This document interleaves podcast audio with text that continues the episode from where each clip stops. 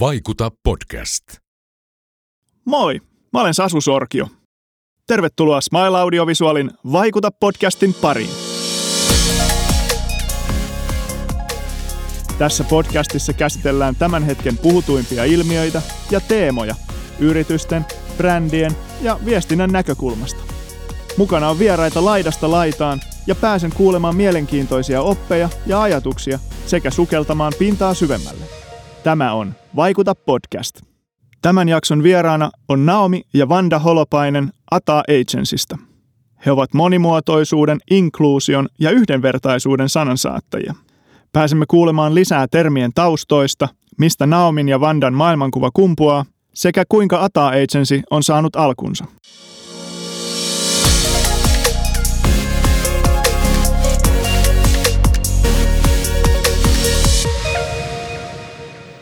Tervetuloa Naomi ja Vanda Holopainen Ata Agencystä.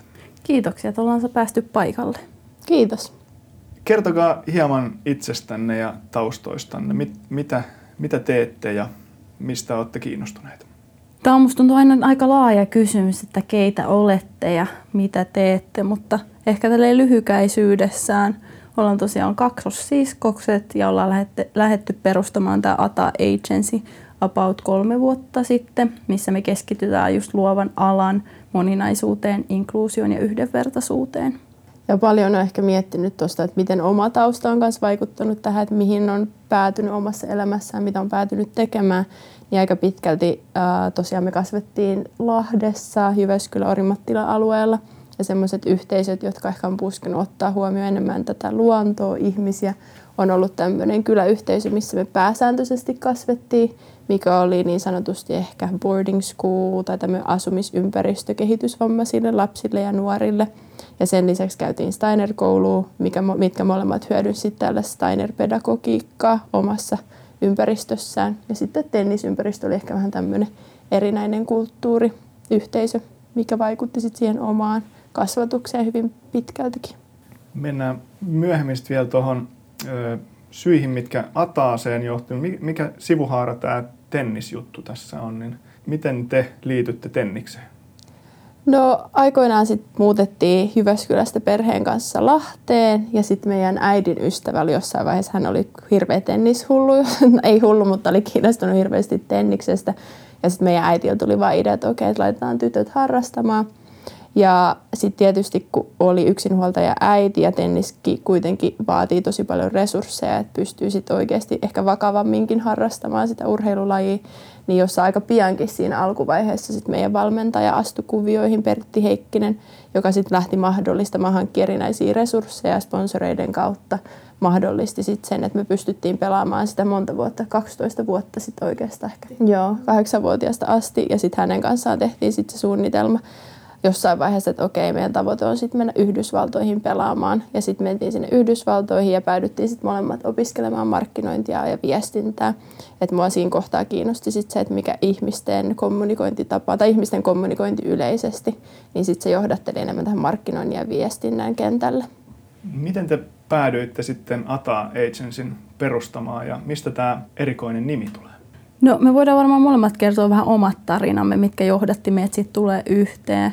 Mutta tosiaan varmasti, mitä Naamikin sanoi, että molemmat opiskeltiin Yhdysvalloissa markkinointia, viestintää ja sivuaineen kansainvälistä bisnestä. Ja kuitenkin Yhdysvalloissa ollaan, voisiko sanoa, aika edellä tässä markkinoinnin kentällä. Ja siellä hyvin vahvasti nostettiin esille just sitä yritysten roolia ja mitä markkinoinnilla voidaan ottaa kantaa tai normalisoida asioita yhteiskunnassa.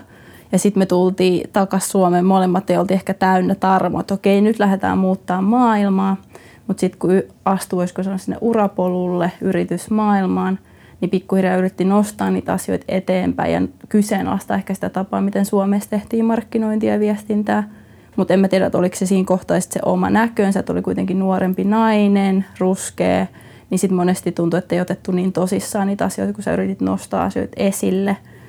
Ja sitten mä olin loppuvaiheessa tätä mun uraa niin kuin muissa yrityksissä, niin siinä kohtaa mä tein koulutuskartoituksia eri brändeille, että mittasin sitä, että okei, että mikä siellä on tarve, osaamisen tarve, mitä sitten pitäisi tehdä, että päästään niihin tavoitteisiin, että ollaan tietyllä osaamisen tasolla. Ja sitten siinä kohtaa keskittyminen oli tosi vahvasti teknologiassa, datassa ja vastuullisuudessa, mutta siinä vastuullisuudessa se keskittyminen oli vahvasti siellä ympäristövastuussa. Mutta kun me puhutaan kestävästä kehityksestä yritysmaailmassa, niin siinä on kolme pilaria, mitkä on se taloudellinen, ympäristö ja sosiaalinen. Ja sosiaalisesta tulee esille just tämä moninaisuus, inkluusio ja yhdenvertaisuus. Ja sitten kun yritti koko ajan nostaa esille ja kyseenalaistaa sitä, että mihin se vastuullisuus ulottuu yrityksissä, niin huomasi sen, mitä aikaisemminkin sanoit, että mä ehkä otettu niin tosissaan, niin sit siinä kohtaa se vaati monesti, että mentiin jonnekin kansainvälisille konferensseille, missä niin sanotusti tällainen valkoinen keski-ikäinen mies sanoi niitä samoja asioita, mitä mä olen yrittänyt toitottaa että sitten ihmiset olisivat, että okei, tämä voisi ollakin sellainen juttu, että mitä meidän kannattaisi ottaa huomioon. Niin siinä kohtaa rupesi ehkä se turhautuminen tulee siinä omalla uralla, että tuntuu, että ei tullut kuulluksi tai nähdyksi tai arvote, arvostetuksi sellaisena kuin oli. Ja sitten lisäksi rupesi huomaa täällä Suomen ympäristössä vähän samanlaista kitkaa, mitä oli päässyt kokemaan Yhdysvalloissa, kun oli tämä Trumpin ja Obaman aika. Ja sitten kokee, että näille asioille pitää tehdä jotakin. Että meidän Suomessa yhteiskunta on myös menossa sellaiseen polarisaatioon ja kitkaan, että jos muut ei tätä huomaa yritysmaailmassa, niin sit meidän pitää tehdä sille jotakin. Ja samanaikaisesti kun Vandal oli koki ehkä näitä erinäisiä asioita omalla sarallaan, niin mä olin sitten äh, yhdessä yrityksessä johdin markkinointia, viestintää ja kehitin sitten samaan aikaan sitä asiakaspolkua. Mutta mä olin päätynyt sitten yritykseen, joka oli aika homogeeninen omalla laillansa tällä insinööriala. Ehkä nyt vähän joudun yleistämään, mutta siellä oli sitten enemmän 40-50-vuotiaita miehiä. Ja mä olin itse asiassa toinen nainen vasta, joka astui koko yritykseen. Et se oli kasvanut tosi nopeata tahtia. Ja niin kuin Vanda sanoi, itsekin oli tosi nuorena niin sanotusti naisena yritysmaailmassa. Ja sitten aika pian huomasi sen, että okei, mä en ehkä siinä vaiheessa ehkä tiedostanut sitä omaa arvoakaan kanssa. Että mä koen, että meidän pitää ensin tiedostaa se oma arvomme, että me pystytään alkaa laittaa myös niitä rajoja ja vaatii ehkä parempaa kohtelua. Mutta sitten kun yritti todistaa sitä omaa arvoonsa ja näki ehkä silleen, että okei, mä hyödyn tästä, että mulla on uniikki mahdollisuus päästä suoraan melkein koulun penkiltä näinkin hyvään positioon, niin sitten antoi tosi paljon omasta, omasta elämästänsä, teki yliytyjä ja näin edespäin. Mutta sitten kaksi vuotta siinä meni suurin piirtein. Ja sitten jossain vaiheessa mä itkin just Vandalle ja ystävälle, että okay, musta tuntuu, että mä en enää tiedä, että kuka mä oon. Mikä menee hyvin pitkälti siihen, että sekin työyhteisö 95 prosenttia, 90 prosenttia työntekijöistä ja bisneksestä pyörit kansainvälisesti, että vain 10 prosenttia 5 prosenttia tuli sit Suomen markkinoilta. Niin sitten kun me puhutaan näistä moninaisuus-, inkluusio- ja yhdenvertaisuusteemoista, niin huomasi käytännössä sen, että okei, millainen, miten se kulttuuri vaikuttaa oikeasti yksilöihin, jotka tulee eri taustoista. Vaikka meillä on moninaisuutta siinä tiimissä, se ei itsessään takaa sitä, että jokainen ihminen tulisi nähdyksi tai kuulluksi niin sitten kun itse pääsi havainnoimaan näitä asioita tosi konkreettisella tavalla omassa, omalla urallansa, ja sitten Vanda taas koki näitä omia haasteita kanssa saman aiheen teemo, tiimoilta, että tuleeko nähdyksi, tuleeko kuulluksi, tuleeko arvostetuksi, niin sitten me molemmat päädyttiin ehkä tiettyyn roadblockiin, tällaiseen stoppiin, tien haaraan elämässämme siinä työuralla. Niin sitten päädyttiin, että okei, me halutaan tehdä jotain muutosta täällä Suomen markkinoilla, Suomen ää, yhteiskunnassa – ja ei välttämättä tiedostettu ihan, että okei, miten me tullaan viemään asioita eteenpäin, mutta tiedostettiin, että okei, nyt pitää alkaa tekemään asioita, koska tämä vastuullisuus on niin paljon pinnalla, mutta sitten se sosiaalinen vastuullisuus jää aika sivu, sivuraiteille. Sitten me laitettiin yritys pystyy. Yksi päivä istut, että ei, että nyt on se aika, että joko se on nyt lähdetään tekemään tai sitten ei lähdetä tekemään ollenkaan. Niin sitten me laitettiin ATA pystyyn. Ja ATA tosiaan tarkoittaa Jin-kielellä yksi kaanan heimokielis, niin tarkoittaa kaksosia. Ja meille se ataa kaksosina tarkoittaa tästä polarisaatiota, että meillä on tosi monesti yhteiskunnassa tällaista ajattelua, että joko tai musta-valkoinen, mies-nainen, mutta miten me pystytään pääsemään tällaisista kahtia jakautumisesta sellaiseen balanssiin, että monesti asiat ei ole musta-valkoista, vaan harmaan eri sävyjä. Monia eri todellisuuksia. Millaista oli opiskella Yhdysvalloissa? Mun mielestä se oli itsessään todella uniikki kokemus, että sit pääs, kun pääs lähteä täältä Suomen maailmasta, tästä kulttuurista, havainnoimaan ehkä miltä maailma näyttää muualla, niin sitten se antoi myös perspektiiviä sille, että okei, miten asiat Suomessa oikeasti toimii ja mitkä on semmoisia Suomen kulttuurille ehkä ominaisia piirteitä.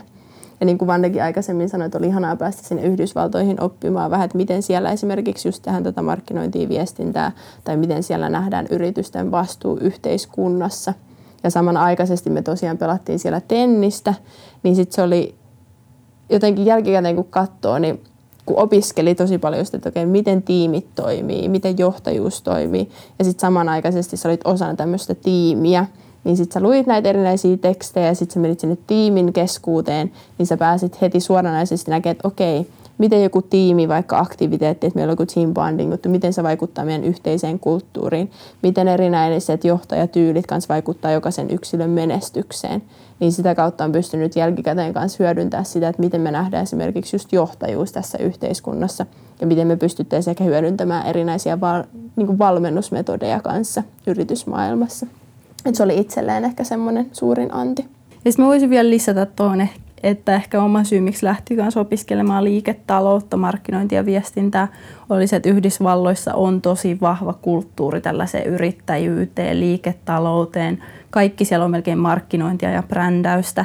Jopa se urheilutiimi mm. itsessään, niin se on hyvin vahva osa sitä koko ekosysteemiä, mitä Yhdysvalloissa on.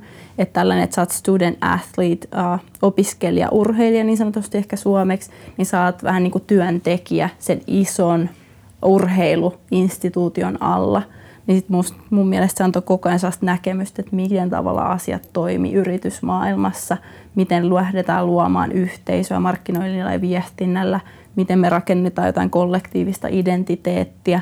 Ja että kaikki tällainen asiat, se näyttäytyy, vaikka puhutaan brändäyksestä, markkinoinnista ja viestinnästä, niin se ulottuu, voisiko sanoa, kaikkialle, mitä tapahtuu Yhdysvalloissa – niin se oli ehkä sellainen hyvä esimerkki, että pääsi tarkkailemaan niitä asioita eri kontekstissa. Ja just sen jälkeen, että sit kun näki siellä sen asian ja sitten tuli Suomeen, niin sitten sai ehkä puhtaalta pöydältä kanssa sit havainnoitu, mitä Suomessa tapahtuu. Sitten kun oli kasvanut, että sitten on tällainen niin boiling frog effect, kutsutaan niin kuin tavallaan enemmän sosiaalipsykologiassa, että mitä kauemmin sä käytät aikaa jossakin, niin sä sokaistut.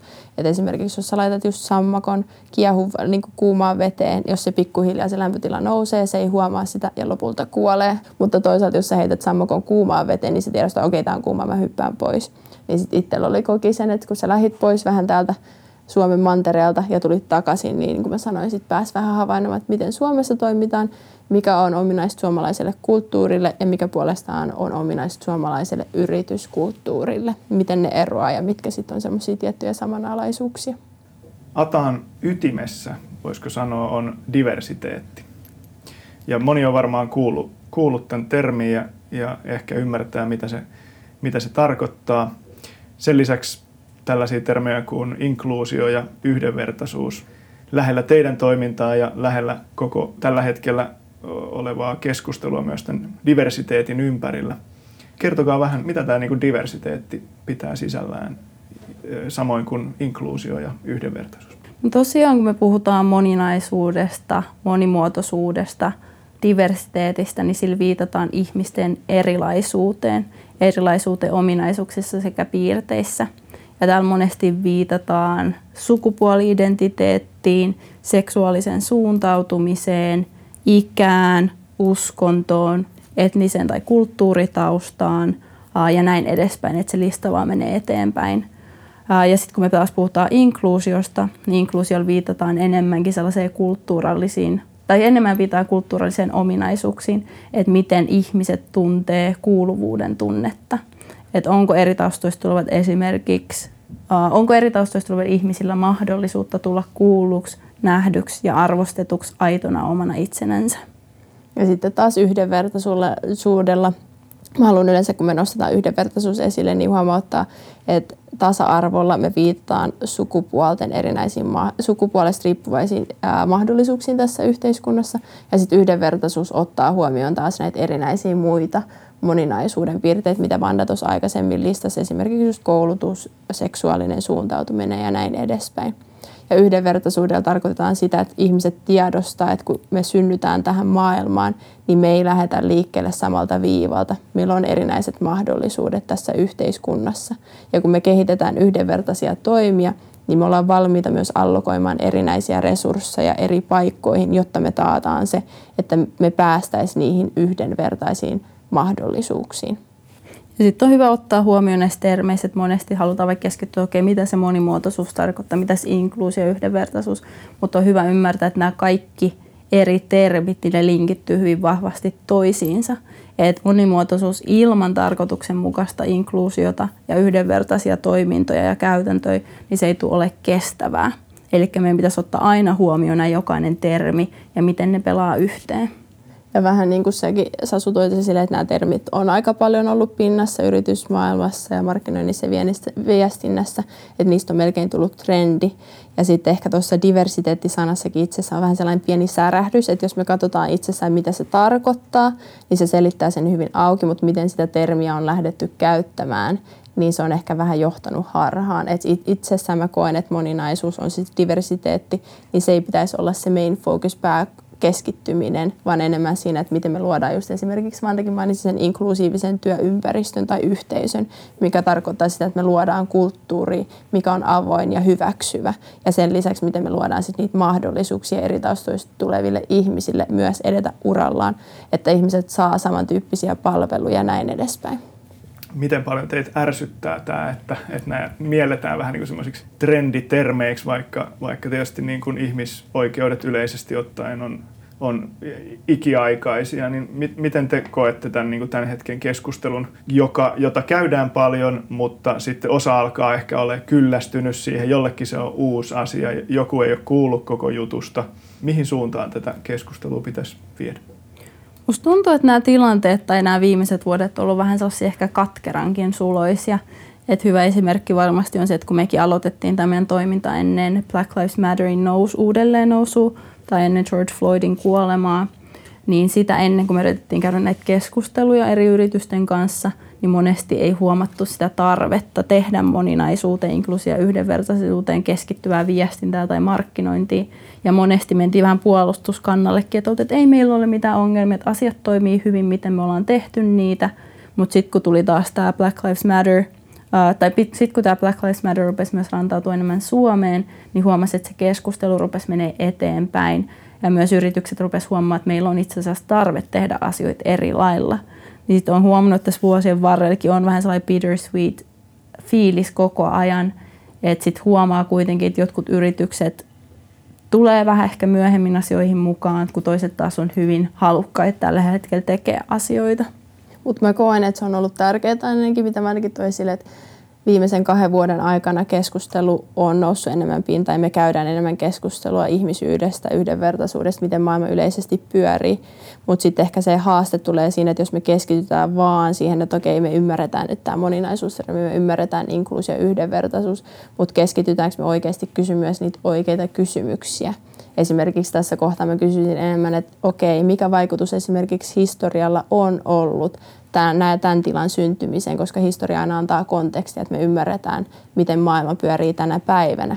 Kysytäänkö, mietitäänkö me tässä kohtaa enemmän sitä, että okei, miten sortavat rakenteet vaikuttaa esimerkiksi yhdenvertaisiin mahdollisuuksiin. Miten me edes mielletään rasismi tässä kohtaa, mistä kaikki tavallaan juontaa juurensa rasismista ja vallasta tällä hetkellä. Niin mä miettisin, että ehkä joo, keskustelu on käyty, mikä on hyvä asia, mutta miten me oikeasti pystyttäisiin miettimään niitä asioita, mitkä on aiheuttanut tämän tilan syntymisen, eikä sitä, että me mietitään enemmän sitä seurausta vaan. Hyvin sanottu Naavi. Mulla on täällä kirjoitettuna termi intersektionaalisuus. No kun tämän voisi sanoa, voisin nostaa tuon, että monesti sit, kun me puhutaan näistä moninaisuudesta, inkluusista ja yhdenvertaisuudesta ja siitä, että miten yritykset tai yksilöt lähtee viemään asioita eteenpäin, niin monesti on sellaista kolme ominaispiirrettä, mitkä vaikuttaa siihen, että me ruvetaan viemään asioita eteenpäin ehkä sellaisella haitallisella tavalla. Ja yksi niistä on kiireellisyys ja lyhytnäköisyys, ja yksi on monimutkaisuuden kiistäminen, moniulotteisuuden kiistäminen, ja yksi on logistiikka. Mutta intersektionaalisuus tulee vahvasti esille siinä monimuotoisuuden, moniulotteisuuden kiistämisessä. Et monesti kun me ruvetaan puhumaan moninaisuudesta, inklusiivisesta ja yhdenvertaisuudesta, niin me ruvetaan keskittyväksi, että okei, mitäs naisten oikeudet, okei, mitäs eri etnisestä taustasta tulevien ihmisten oikeudet, mutta miten me otettaisiin huomioon ää, se intersektionaalisuus. Eli meillä on tällaisia eri identiteetin tuntomerkkejä, mutta monesti meillä on sellaisia risteyskohtia, missä ne identiteetin tuntomerkit kohtaa. Ja monesti pitäisi ottaa huomioon tässä liikkeessäkin se, että kun me pystytään luomaan vapausliikettä niille eniten marginalisoiduille ryhmille, me pystytään vapauttamaan myös kaikki muutkin. Ja mä haluaisin nostaa vielä esille sen, että varsinkin jos me puhutaan niin markkinoinnista viestinnästä, esimerkiksi nostaa vaikka tämän kohderyhmän ajattelumallin, niin siinä useasti mä koen, että tahdotaan boksittaa ihmisiä sille, että okei, meidän kohderyhmä on naiset, 45-50-vuotiaat, kiinnostunut kauneudesta vaikka. Mutta sitten tavallaan kun me boksitetaan tiettyjä, mä, sanoin, että boksitetaan ehkä tietyllä lailla ihmisyyttä, että ketä jotkut ihmiset on, niin me unohdetaan se moniuloitteisuus siinä, että meillä monella ihmisellä on monta erinäistä identiteetin kerrostumaa.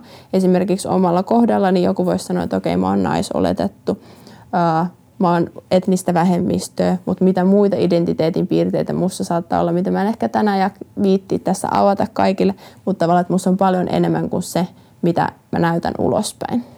Niin intersektionaalisuus ottaa enemmän huomioon sitä, että meillä kaikilla on tosi vaihtelevat identiteetit.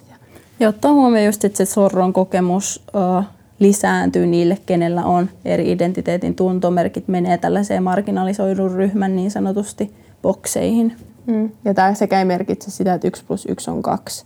Että tämäkin on se, että jokainen ihminen kokee niitä, kokee sortoa eri lailla. Miten sitten yritysmaailmassa moninaisuutta ja inkluusiota esimerkiksi voidaan edistää? Tämä on monesti aina se hyvä kysymys, että no, no mitäs tästä nyt sitten eteenpäin. Ja mä sanoisin, että tällekään ei ole mitään ykselitteistä vastausta.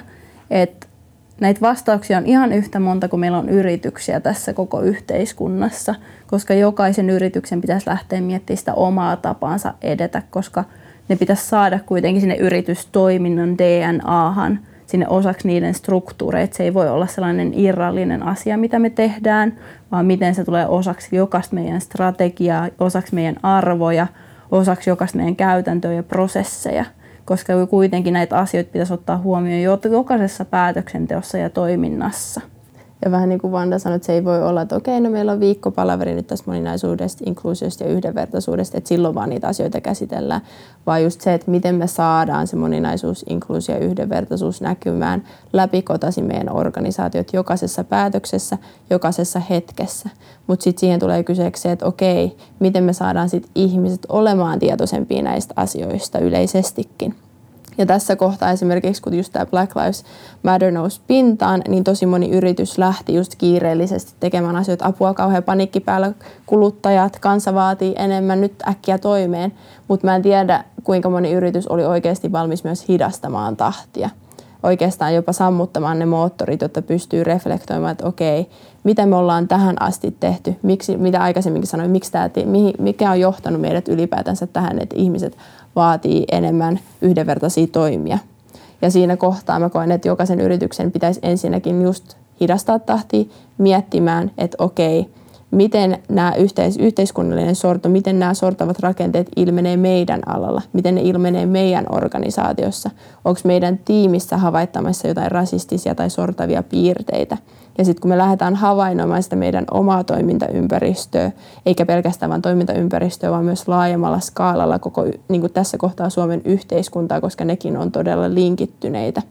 Et me ei voida eristää sitä yritysmaailman kulttuuria Suomen kulttuurista, koska ne kuitenkin pelaa yksi yhteen.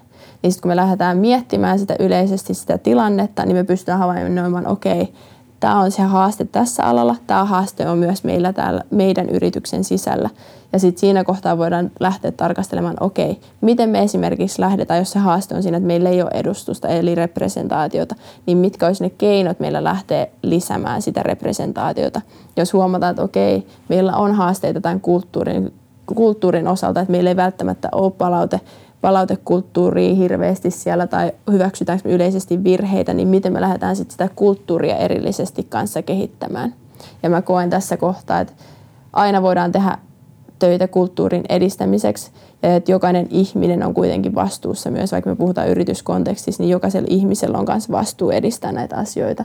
Ja useasti tahdotaan katsoa ulospäin ja muutakin vaan kysytään useasti, että no miten tässä nyt edetään asioiden suhteen ja mitkä nämä vähemmistökokemukset on. Mutta mitä jokainen yksilö yrityksenkin sisällä voi tehdä nyt tällä hetkellä on, että lähtisi tutustumaan siihen omaan tarinaansa. Mikä, miten se oma kasvatus on vaikuttanut sun näkemykseen maailmasta. Ja sitten kun me lähdetään purkamaan sitä omaa polkuumme tässä yhteiskunnassa, me pystytään ehkä lähteä näkemään maailma eri lailla ja sitä kautta luomaan semmoista inklusiivista linssiä ja sitä kautta me pystytään tuomaan niin kuin ihan alussa, että mistä tämä keskustelu lähti, niin sitä kautta kun me saadaan sitä inklusiivista linssiä, niin sitä kautta me pystytään paremmin viemään tämä inkluusio, moninaisuus ja yhdenvertaisuus jokaiseen päätökseen, jokaiseen pöytään, jokaiseen hetkeen, missä oikeasti tehdään päätöksiä tulevaisuudesta. Ja sitten mä olisin vielä tuohon listata se, kun kysytään, että miten pitäisi viedä näitä moninaisuutta, inkluusiota ja yhdenvertaisuutta eteenpäin. Mitä Naamikin sanoi, että pitäisi miettiä, että minkälaisia kysymyksiä me esitetään itsellemme. Että monesti se, että me puhutaan moninaisuudesta, inkluusiosta ja yhdenvertaisuudesta yritysmaailmassa, on just se seuraus näistä sortavista rakenteista ja rakenteellisesta rasismista. Ja hyvä esimerkki tästä on just, että monesti meillekin tulee kysymyksiä, että okei, miten me nyt monipuolistetaan meidän tiimiä, miten me saadaan rekryttyä eri taustoista tulevia ihmisiä. Mutta monesti kun me ruvetaan kysyä näitä kysymyksiä yrityksenä, niin loppujen lopuksi me joudutaan pohtimaan sitä, että miten rakenteet vaikuttaa siihen, että miten eri taustoista olevat ihmiset pääsee eri, esimerkiksi niin koulutusinstituutioihin, mistä me rekrytään niitä osaajia, miten me tavallaan saadaan, äh, miten esimerkiksi rekrytoinnit tai työkokemus vaikuttaa niin loppujen lopuksi monesti, vaikka me lähdetään kysyä kysymyksiä liittyen representaatioon ja moninaisuuteen, niin me loppujen lopuksi jossain vaiheessa joudutaan kohtaamaan ne rakenteelliset ongelmat, mitkä johtaa siihen, että meillä on vaikea saada niitä eri taustoista ihmisiä rekryttyä. Mm-hmm. Että katsottaisiin enemmän sinne just rakenteisia, miten me pystytään niihin puuttumaan ja vaikuttamaan. Diversiteetti on tuotu monella tavalla jo suomalaiseenkin markkinointiin ja viestintään mukaan. Onpa erinäköisiä kohujakin ehkä, ehkä noussut sen tiimoilta. Miten tämmöinen monimuotoinen viestintä ja markkinointi, niin milloin se, milloin se on toimivaa, milloin se on vähän niin kuin päälle liimattua ja milloin se niin kuin oikeasti vaikuttaa? Nämä ei ole aikaisemmin, Vanna sanoi, että ei ole mustavalkoista. Tietysti mä koen, että me saadaan edustusta, representaatioita kameran eteen – niin se tietysti luo tietynlaista pintaa ihmisille nähdä itsensä tietyissä paikoissa, mutta mä silti tekisin ehkä nyt tässä aika kärkkäänkin väittämän, että mä koen, että se on pintaan liimattu siinä kohtaa, jos ei sulla ole edustusta, moninaisuutta siinä läpikotaisin sen luovan prosessin aina siitä konseptisuunnittelusta toteutukseen. Ja tällä hetkellä valitettavasti se muutos on lähtenyt aika pitkälti sieltä kameran edestä. Ja siinä kohtaa jos me puhutaan markkinoinnista ja viestinnästä, niin siinä kohtaa meidän pitää kyseenalaistaa se, että okei, sorrutaanko me tokenismiin. Eli tokenismilla viitataan siihen, että me käytetään eri taustoista tulevia ihmisiä luomaan niin sanottua brändikuvaa, kiiltokuvaa, että me oikein otetaan huomioon yhdenvertaisuus ja inkluusio. Mutta loppujen lopuksi mä en ole varma, että onko kuinka moni viestiä ottanut sit huomioon sen, että on lisännyt moninaisuutta siellä luovassa prosessissa siitä alkuvaiheesta asti. Ja se ongelma siinä tokenismissa on, että se luo tilaa loppujen lopuksi vaan yhdelle henkilölle melkeinpä, mutta sitten jos me puhutaan vapautuksesta, niin meidän tulee tehdä tilaa useammallekin ihmiselle, joka tulee eri taustasta, eikä vain yhdelle. Ja sitten mä toisin tosiaan esille, että sitten monesti kun se keskittyminen jää siihen kameran eteen, niin se ei loppupeleissä muuta just niitä yhteiskunnan valta-asemia, mistä tässäkin on kyse. Että monesti rasismilla, rasismikin on osa just näitä sortavia rakenteita, missä me ollaan arvotettu, eri, niin kuin ollaan arvotettu ihmisiä heidän ihonvärinsä perusteella – ja monesti rasismissa just valkoiset ihmiset nähdään luotettavimpana, arvokkaampina, arvokkaampina, osaavimpina ja täten he saa enemmän mahdollisuuksia meidän yhteiskunnassa verrattuna sitten taas tummemmat ihmiset. Ja siinä kohtaa, jos me ruvetaan vaan lisäämään ihmisiä sinne kameran eteen, niin sen ei vaikuta välttämättä niihin valta-asemiin, ketkä on siellä päätöspaikassa meidän luovassa prosessissa. Ja sitten on tehty myös paljon tutkimuksia, että heti kun me lisätään sitä moninaisuutta – lisätään inkluusiota ja yhdenvertaisuutta siellä kameran takana, niin se suoranaisesti vaikuttaa sinne kameran eteen. Mutta sama voisi kysyä, että vaikuttaako sitten loppupeleissä se, että meillä on kameran edessä ihmisiä, niin vaikuttaako se siihen meidän organisaatioon siihen luovaan prosessiin samalla lailla. Ja vaihtuuko ne vielä, lisätään vielä, vaihtuuko ne tarinat loppujen lopuksi, se narratiivi. Koska jos me lisätään vaan moninaisuutta sinne kameran eteen, niin se tarina, narratiivi itsessään pysyy samana. Ja sitten meillä on vaan niin sanotusti väritetty kuva joka menee ulos ihmisille nähtäväksi. Onko jotain käytännön toimia, miten, miten sitten markkinoinnilla ja viestinnällä voitaisiin edistää moninaisuutta ja inkluusioa, eli että mukana siinä suunnitteluprosessissa olisi monista mm. taustoista olevia ihmisiä. Onko jotain muita toimenpiteitä? No yksi on varmasti, että se just riippuu tosi paljon, että mitä se, miltä se menestys sun organisaatiossa tai sulle yksilönä näyttäytyy. Että jollekin se menestys saattaa näyttää just representaatiolle – että meillä on eri taustoista tulevia ihmisiä edustettuna siellä kameran takana ja kameran edessä. Ja se menee vahvasti siihen, että miten sä lähdet miettimään esimerkiksi sun rekryprosesseja. Rupeeko sä lisää yhteistyötä eri tahojen kanssa, jotta sä saat tuotu myös erilaisia tekijöitä siihen sun omaan toimintaan. Joillekin se menestys saattaa näyttää inkluusiona, missä lähdetään luomaan sitä erilaista kulttuuria. Ja siinä kohtaa saatetaan lähteä luomaan just tällaisia konsepteja, missä me koulutetaan jatkuvasti meidän henkilöstöä. Meillä saattaa olla monimuotoisuustiimi meidän yrityksen sisällä. Meillä saattaa olla mentoreita meidän omalle henkilöstölle. Kaikki tällaisia. Me saatetaan esimerkiksi tuotannossa vaihtaa sitä meidän tuotantokieleen englanniksi ja siinäkin kohtaa laittaa tällaiset pronounsit myös siihen meidän call sheetteihin, että ihmiset saa laittaa sen oman pronounsin sinne, saattaa laittaa sen kielen, mitä he preferoi puhuu tai muut kielitaitonsa. Joskus se saattaa näyttää aktivismilta, jollekin, tai se jollekin se menestys saattaa näyttää aktivismilta, että sä proaktiivisesti lähdet purkamaan, purkamaan niitä meidän sortavia rakenteita ja rasismi yhteiskunnassa. Ja siinä kohtaa se on se toiminta, sitä aktivismia, että sä lähdet myös tukemaan ruohonjuuritasolla toimivia tahoja, ketkä toimii niiden asioiden parissa, jos, sä et jos ei sulla itsellä ole sitä edustus omassa talossa, ketkä keskittyy sen aktivismitoimintaan. Ja Vanda mun mielestä toi hyvinkin esille tavallaan, että miten sä pystyt ehkä lähteä kiinnittämään huomiota enemmän siihen representaatioon osittain, miten sä voit kiinnittää huomiota inkluusio ja miten voi justiinsa ehkä tässä aktivismissa korjaus on väärässä, vaan niin ehkä lähteä purkamaan enemmän tai luomaan enemmän niitä yhdenvertaisia mahdollisuuksia nostaa asioita pintaan. Koska kokee kuitenkin, että yritysmaailma itsessäänkin on murroksessa, että enää ei ole aikaa semmoiselle tai ei ole ehkä tilaa olla poliittisesti kantaan ottamaton. Mutta sitten itse, jos niinku puhutaan tuosta markkinointiviestintäosasta, sekin vaihtelee niin paljon, että minkä kokoisesta markkinointiviestintä, onko se osasto tai toimisto.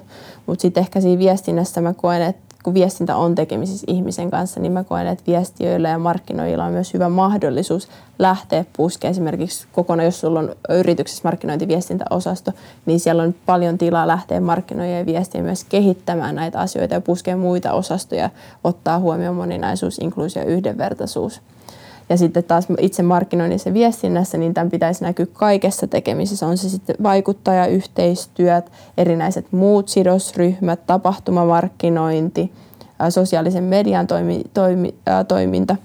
Niin miten me saadaan se myös näkymään siellä sisäisesti kaikissa erinäisissä edes markkinointiviestintätoimissa. Niin sitä mä ehkä ottaisin myös huomioon.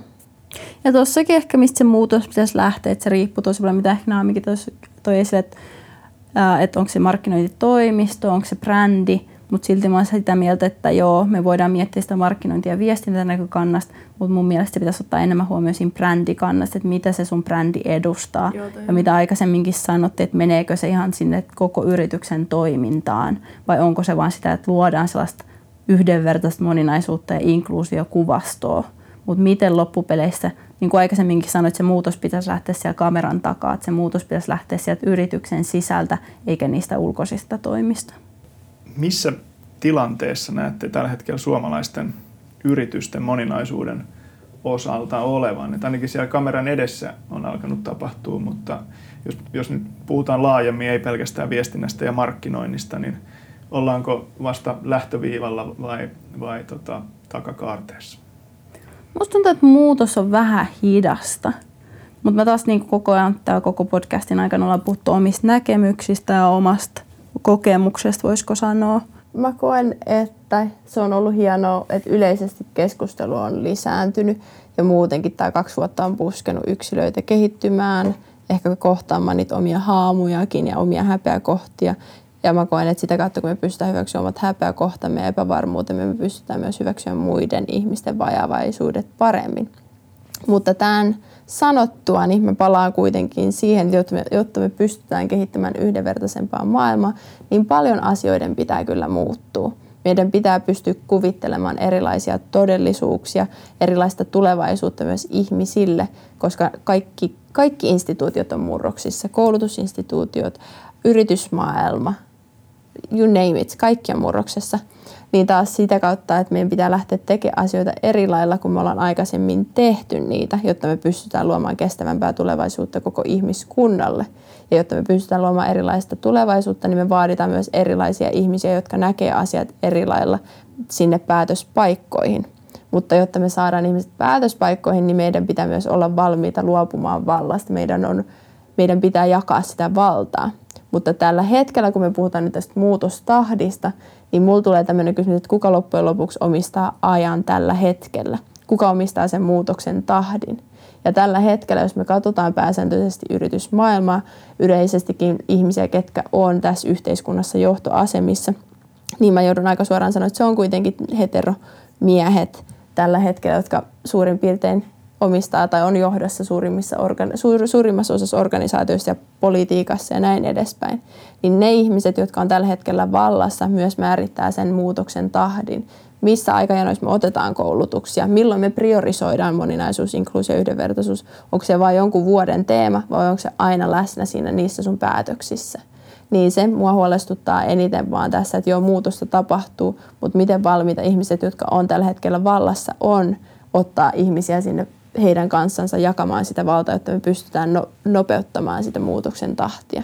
Koska niin kuin tämä Ukrainan tilanne tällä hetkellä myös osoittaa ja muut sodat, mitä ympäri maailmaa tapahtuu, niin meidän pitää olla valmiita oikeasti tekemään asioita tai sitten mä en tiedä, miltä meidän tulevaisuudessa tulee näyttämään. Mitä jokainen voi yksilötasolla tehdä moninaisuuden edistämiseksi? Mä sanoisin, että lähtee kyseenalaistamaan sitä omaa voisiko sanoa lähtötarinaa, lähtee kyseenalaistamaan sitä omaa maailman näkemystensä. Mitä Naamikin sanoi, että rupeaa miettimään, että minkälaisia tarinoita sun omat vanhemmat on sulle kertonut, minkälaisia tarinoita yhteiskunta on sun puskenut, miten ne on esimerkiksi laittanut sut näkeä sukupuoliroolit ja millaista on olla nainen, millaista on olla mies, minkälaisia ihmisryhmiä sulla ollaan luotu luottamusta, minkälaisia ryhmiä sulla ollaan luotu epäluottamusta – että lähtee vaan kyseenalaistamaan sitä, että miten sun aivot on koodattu, koska jokaisen meidän pitää ruveta miettimään sitä meidän maailman näkemystä, koska me kaikki ollaan osana kuitenkin näitä sortavia rakenteja, rasisti, ra, rakenteellista rasismia ja kaikki tämä koko maailmassa, mitä on tapahtunut, niin ne on niin sanotusti iskostettu meihin jokaiseen. Mä joudun itsekin tekemään tosi paljon töitä jatkuvasti sen kanssa, että mä kyseenalaistan sitä mun omaa mieltäni ja monesti tämä meidän yhteiskunta, varsinkin yritysmaailmalla, on luotu sellaisen tiettyyn tahtiin, että asiat menee nopeasti, arjen pitää vaan rullata ja se harvoin jättää tilaa sellaiselle itsereflektiolle, pohdinnalle ja kyseenalaistukselle. Niin joo, mä koen, että yksilö on se valta ja vastuu lähteä muuttamaan sitä omaa maailman näkemystensä, omia ennakko, kyseenalaistamaan omia ennakkoluuloja ja stereotypioita – mutta mä myös koen, että yritysten ja organisaatioiden pitäisi olla myös valmiita antamaan ja mahdollistamaan se heidän henkilöstöllensä. Mm. Ja mä koen, että toi on ensimmäinen juttu, että jokainen lähtisi vapauttamaan sitä omaa mieltänsä siitä, mitä meillä on opetettu läpi meidän kasvun. Uh, Mutta sen jälkeen tulee hyvin tärkeäksi kanssa se, että miten me jatkuvasti kerätään sitä tietoa, uutta tietoa, lisätään meidän maailman ymmärrys, maailman näkemystä, meidän ymmärrystä yleisestikin asioista – ja sitten kun me lähdetään keräämään tietoa, niin on hyvin tärkeää käydä keskustelu, lähteä jäsentelemään sitä, lähteä yleisesti pohtimaan, mikä menee tähän, mitä Vanda aiemmin sanoi, että ottaa aikaa myös sille omalle reflektiolle tai mille yleisestikään on uuden oppimiselle.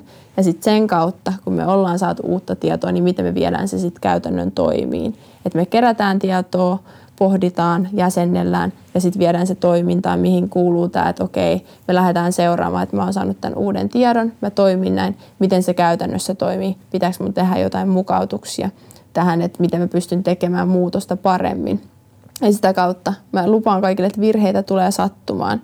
Että mikä ehkä haaste on ollut näinä, näiden viimeisten vuosien aikana, että ihmiset on hirveän helposti ehkä lamaantunut. Käyt, miettinyt sitä, että okei, käytänkö mä nyt oikeata sanaa tai apua, jos mä nyt loukkaan jotakin.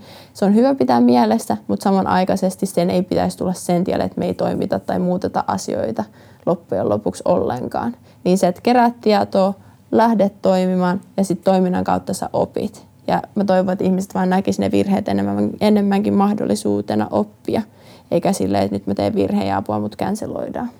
Ja sitten mä haluaisin ehkä lisätä myös tuon niin itsereflektion, se, että on hyvä myös kysyä itseltänsä, että miksi nämä asiat kiinnostaa, miksi sä haluat toimia yhdenvertaisemmin, miksi sä haluat lähteä purkamaan näitä rakenteita, koska loppujen lopuksi, niin Naamikin nosti tuon esille, että, että mitä termistöä sä käytät, käytäksä oikeita pronounceja keskustelussa, niin se saattaa tulla tällaisen niin wokeness-kilpailu, että okei, mun pitää olla tarpeeksi tietoinen näistä asioista, koska kaikki olettaa, että mä oon tietoinen.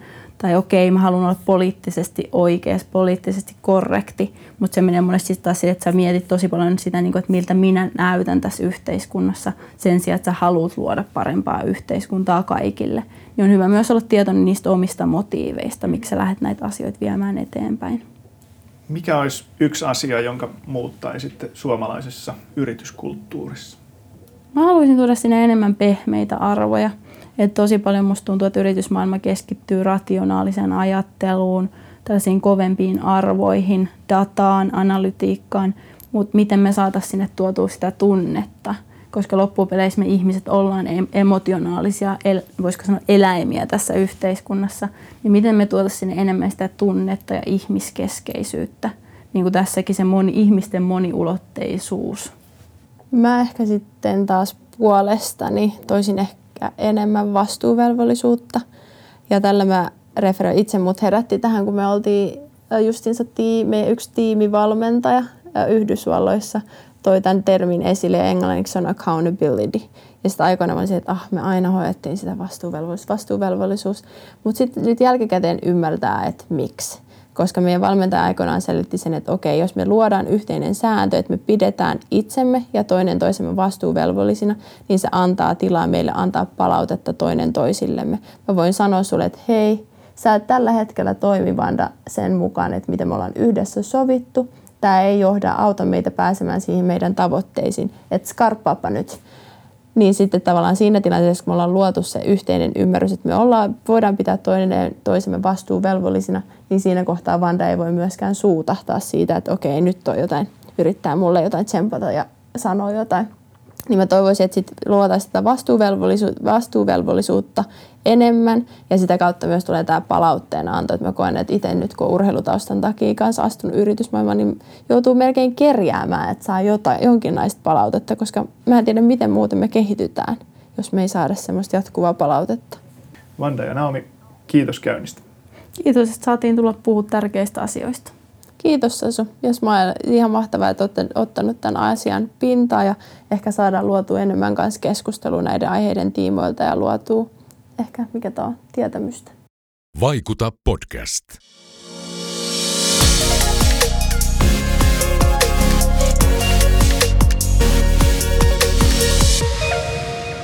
Vaikuta podcastin sinulle tarjosi Smile Audiovisual.